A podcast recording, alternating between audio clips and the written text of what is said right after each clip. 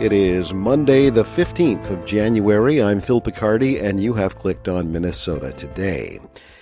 Minnesota DFL Governor Tim Walz spent the weekend in Iowa, a very cold weekend ahead of state caucuses.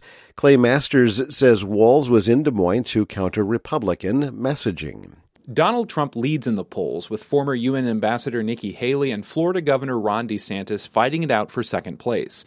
Walz says the two have not done enough to address comments Trump has made that threaten American democracy, including saying he'd be a dictator on day one. They've not challenged it, they've not done anything. So it doesn't truly matter who's on that ballot. It's the same flavor.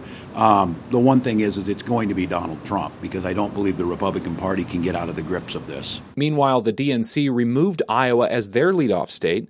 Democrats will mail in their presidential picks on a ballot that includes Minnesota U.S. Representative Dean Phillips. Results won't be released until Super Tuesday, March 5th. I'm Clay Masters, Des Moines. 2023 was a record year for travelers showing up at airports with firearms. The TSA stopped more than 6,700 firearms at security checkpoints nationwide, and 93% of those firearms were loaded.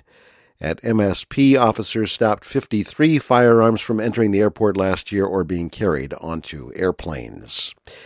Travelers passing through the Minneapolis St. Paul International Airport are seeing relatively new signs intended to raise awareness about human trafficking. Mark Zdechlik has more. Airport Police Detective Ann Ketchmark says the new signs are in public areas of the airport, but also in secure places off limits to the general public. She says the ad campaign is directed not only at travelers, but also aimed to raise awareness among the many people who work at the airport.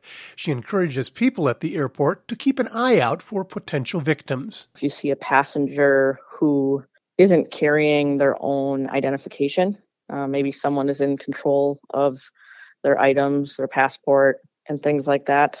Um, someone who isn't speaking for themselves when when answering questions. A person maybe who isn't dressed appropriately. January is National Human Trafficking Prevention Month.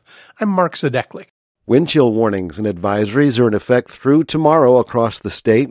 The bitter temperatures bring added stress for unhoused families. Kyra Miles has more on that. Last fall, Tammy Pollard lost the home she shared with her two granddaughters to a fire.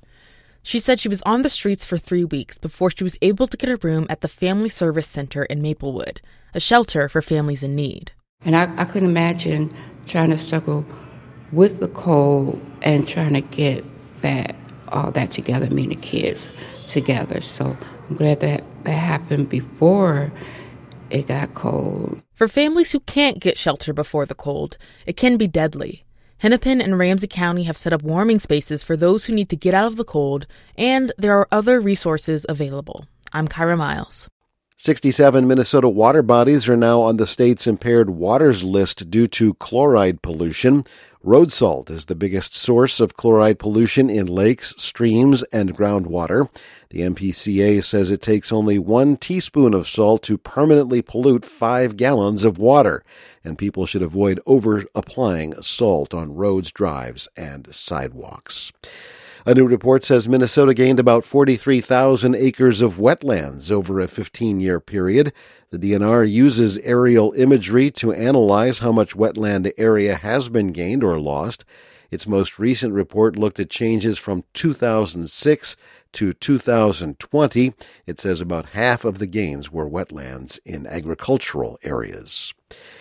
In sports, the Timberwolves beat the LA Clippers Sunday 109 to 105. Anthony Edwards scored 33 points to lead the Wolves. The Wolves play the Pistons in Detroit on Wednesday. The Gopher men's basketball team hosts Big Ten rival Iowa this evening. The Wild host the New York Islanders tonight in St. Paul. The Wild have lost four in a row. And the PWHL's Minnesota team lost its first game of the season on Sunday. New York scored four minutes into overtime to beat Minnesota 3 to 2. In the weather forecast, partly sunny skies, very cold temperatures today, highs from 3 below to 9 below zero. Tonight, mostly cloudy, a slight chance of snow, low temperatures 9 below to 12 below zero. Not quite as cold tomorrow, cloudy skies, a chance of light snow, highs 2 below to 6 above. Thanks for listening to Minnesota Today news anytime and in depth at mprnews.org.